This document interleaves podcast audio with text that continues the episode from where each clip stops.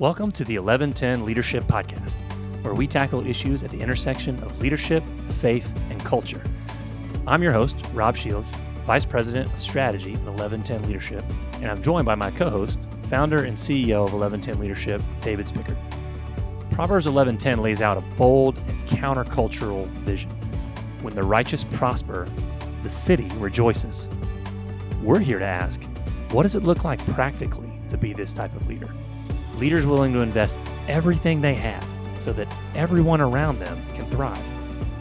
Join us on the journey as we lean in, listen, and learn how to become Proverbs 11:10 kind of leaders. The kind of leaders that make our cities rejoice. Okay, David, here we are. Episode 7. Wow. That was quick. It did go by really fast. You know, I know these episodes are on the shorter side. Feels like we are packing a ton of content into a short mm. amount of time. We are. And I hope we're giving teasers for deeper conversations on each topic. I think there's a lot of different threads. There's a lot There there. are. I would say that there's probably not the kind of podcast where you want to listen to on double speed. If anything, slow it down, maybe half speed, where our voices get really low, right? Oh, that'll put people to sleep, Rob. It would be a little too, but yeah, you're right. Maybe 0.75. Okay, so we are in the final letter of our Thrive acronym as we wrap up this Thrive podcast series. And we're here to talk about engagement. So hopefully by now people know that this is the end of the acronym and there's a lot of great content we've already covered.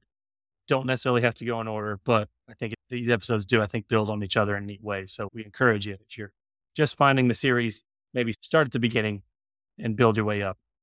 David, we define engagement when we work with our leaders and clients as the level at which people are using their gifts, owning their work, and having opportunities to grow. So that kind of has a framing definition for this conversation. Gallup defines employee engagement as the involvement and enthusiasm of employees in both their work and workplace. So, David, we're a post pandemic world now, and it feels a little like the Wild Wild West at times when it comes to tracking employee engagement. You know, the old playbook has been thrown out, new normal is emerging and the way people work. And there's a lot of pros and cons as this new culture is kind of settling in. But the stat here that only 21% of those in remote ready jobs, you know, jobs that can be remote, only 21% of those folks are working fully on site. So a lot of people are opting, 53% actually of employees are embracing some form of hybrid work arrangement.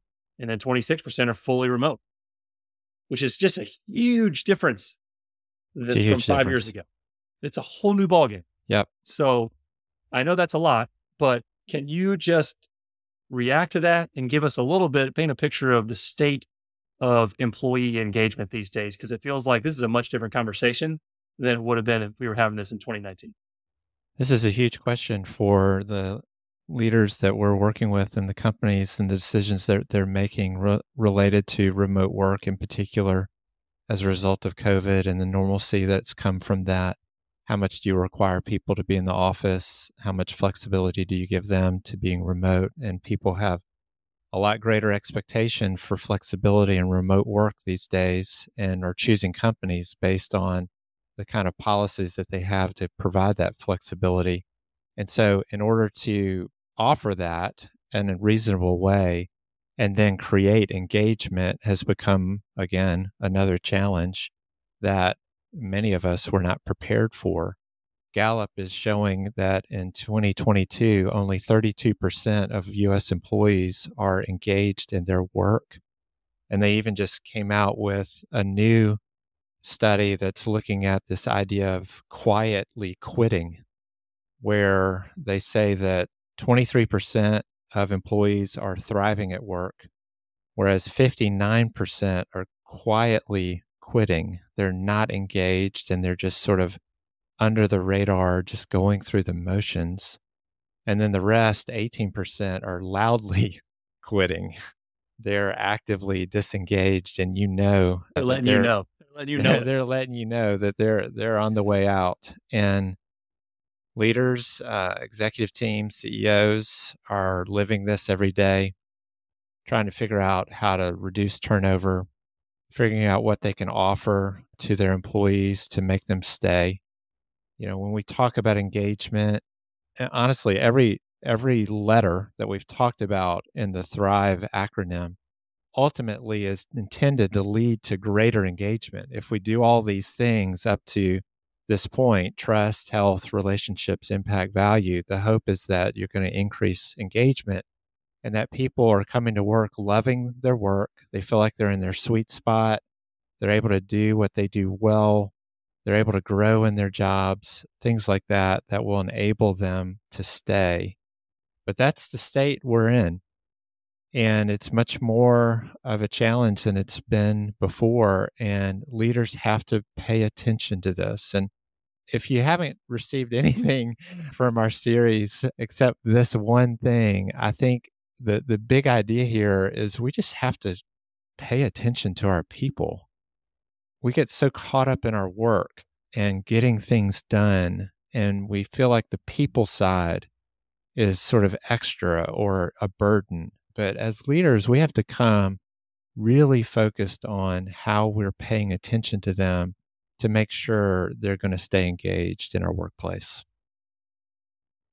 Yeah, that's good. And I think if leaders are not paying attention, hopefully those stats help wake, wake them up a little bit because they're pretty alarming. I mean, 77% are doing some form of quitting and only 23% are thriving in work at work and kind of fully engaged. So David, what do leaders need to do to ensure their employees are a part of that 23%? Because, like you said, it doesn't just happen. So, what steps would you recommend? So, we quote Gallup a lot. They're just the experts as they think about employees, work uh, culture, and engagement. Jim Clifton, the CEO of Gallup, wrote a book called The Coming Jobs War. And in it, he talks about how Gallup created this extraordinary project called the World Poll, where they attempt or attempting over the next 100 years to try to figure out hmm. what the whole world is thinking. So this is a, a poll that they're doing. It started in 2006. And six years into the poll in 2012, they already discovered what the whole world wants. So their intent was to figure out what the whole, years ahead of schedule. Is that well, what you're saying? Well, here's the point. They were trying to figure out what the whole world is thinking. But in the process of doing this, they figured out what the whole world wants. You have any idea, Rob, what that is? I'm a parent of four young kids, so more sleep. that's that's what the survey says. Maybe it's just part of my season of life. Yes. Well, I hope you can get more sleep, but that is not the answer to the question. People think happiness, joy, safety, security, things like that. But no, they found out that the whole world wants a good job. That hmm. everyone in the world, no matter where you are, wants a good job. And so it's important for leaders to understand again how work animates the way we think about who we are and what we're about, and that we truly want to be engaged. And there are things that leaders can do to help people stay engaged at work. And again, there are tons of studies. There's a group that looks at, well, if everybody wants a good job, then what is a good job? And so the good job there's a, there's an institute called the good jobs institute and they look at two big ideas to help people have a good job one is work that meets higher needs things like meaningfulness personal growth belonging achievement and recognition things that we've talked about in previous episodes and then they have another category which is work that meets basic needs so it has good pay and benefits a good schedule, allows people to have balance, it offers a career path and provides security and safety. And so those are qualities. If you're looking at the jobs that you're offering for your employees, do those jobs have those qualities? There's also another study called the job characteristics theory that looks at what makes employees engaged at work. And they have found that there, no matter what job someone has, there are five qualities that if that job has those five qualities, that employee is more likely to stay engaged. The first one is skills variety. So it's a, they have a variety of opportunities to use their skills. It's not just one thing over and over again. Task identity is number two, where they know exactly what their task is and what it's accomplishing. It's very clear. Task significance is number three. Uh, do they feel like their task, again, has impact? Fourth is task autonomy. So they feel like they have ownership of their role and they're not micromanaged. They have some element of decision making that allows them to, to figure out how to do their job well. And then fifth is job feedback. Their leaders provide them feedback, and there's some interaction where they understand whether they're doing well or not. And they're not living in a vacuum within their job, not knowing whether they are accomplishing what they need to accomplish. So, those are some technical things that leaders can do to ensure that the jobs that they're offering have the kinds of qualities that will enable people to be engaged.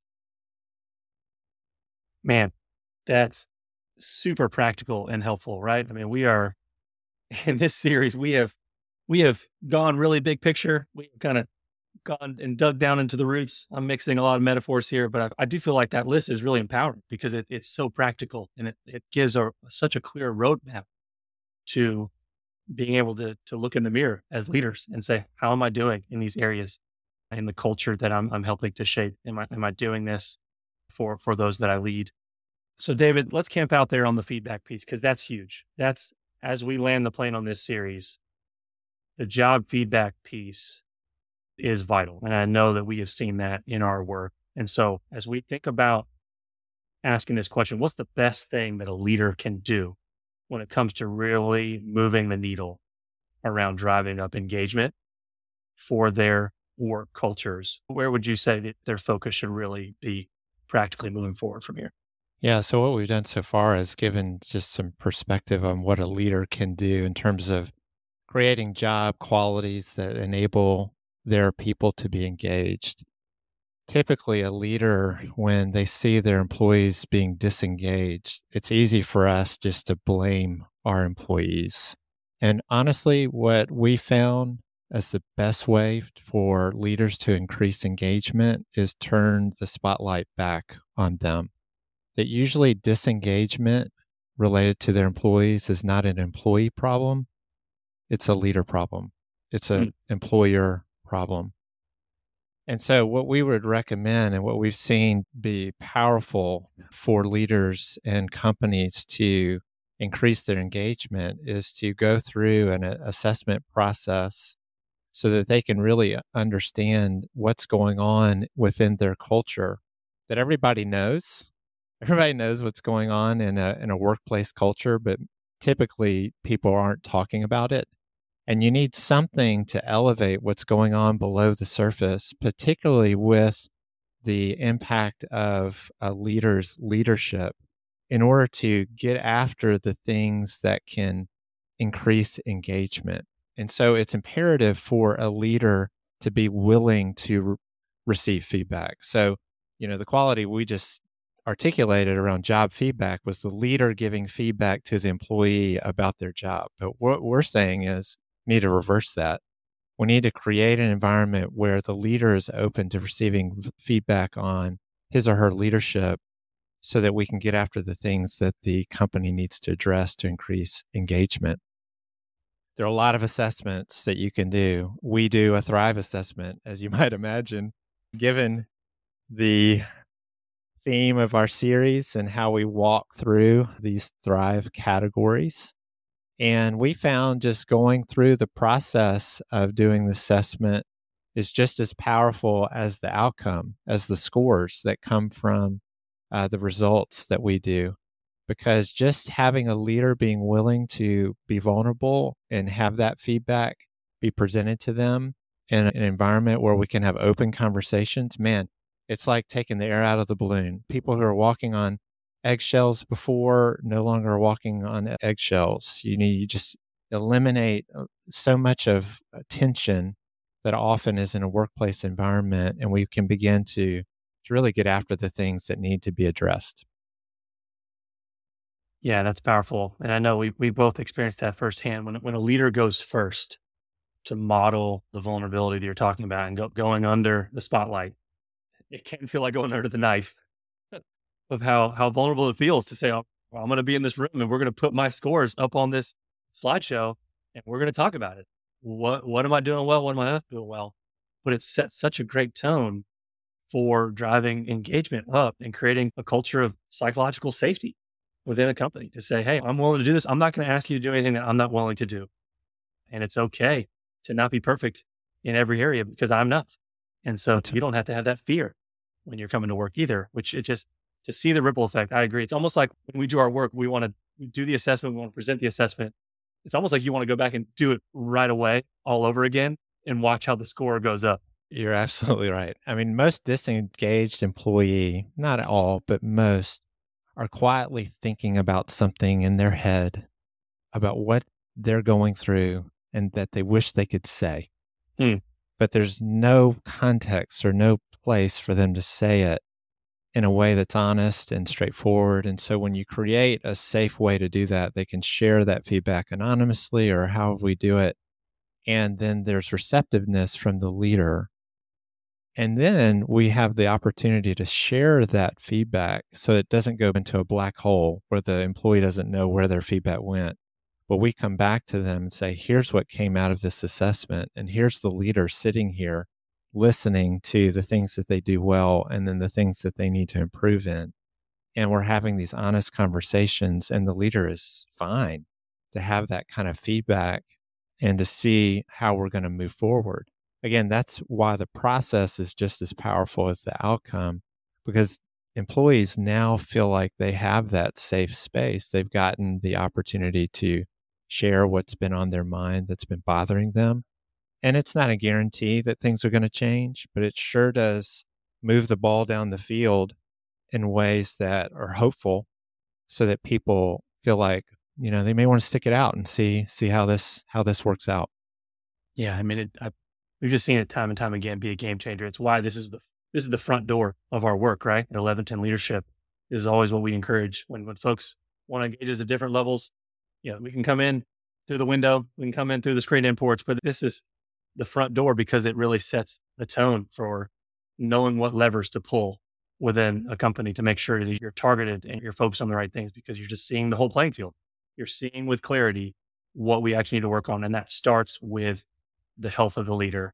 And I love that what you communicate, David, because you know we're this can be an intimidating ask for a leader to do, and depending on whether they've done it before, this may be you know something they're they're really uncomfortable with.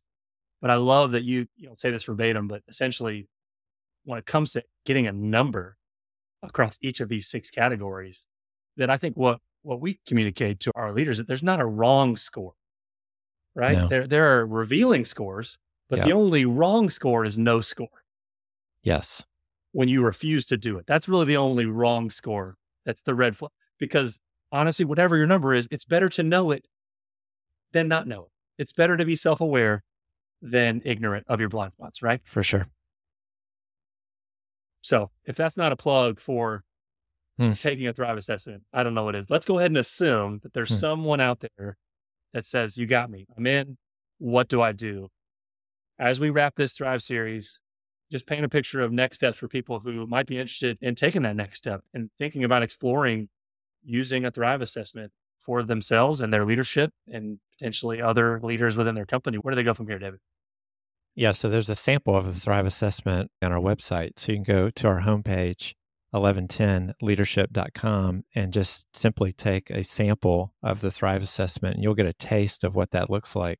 You can share with us your contact information by taking that assessment so that if you want to go deeper and actually take the full assessment and do a 360 version of it which we would recommend because it's it's hard to understand exactly how all the elements of your culture and getting the feedback without having the feedback from your employees as well so we're happy to walk with you along that front, if that is uh, something that interests you, very simple to do, we'd be happy to respond. And certainly, we're grateful for you listening through uh, these episodes of the Thrive series. And if there's any questions or any topics that we cover that you have questions about, or you want to go deeper, contact information on our, on our website is there so you can reach out to us and we'd be happy to continue that with you.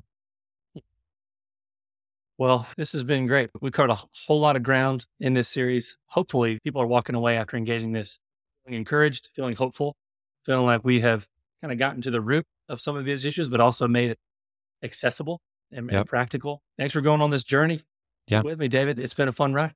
Fun ride. Hoping everybody thrives so your people can thrive and ultimately our communities can thrive. There we go. That's that mic drop right there. You just walk off stage left. Thanks, David. Thanks, Rob. To learn more about 1110 Leadership, visit our website at 11tenleadership.com.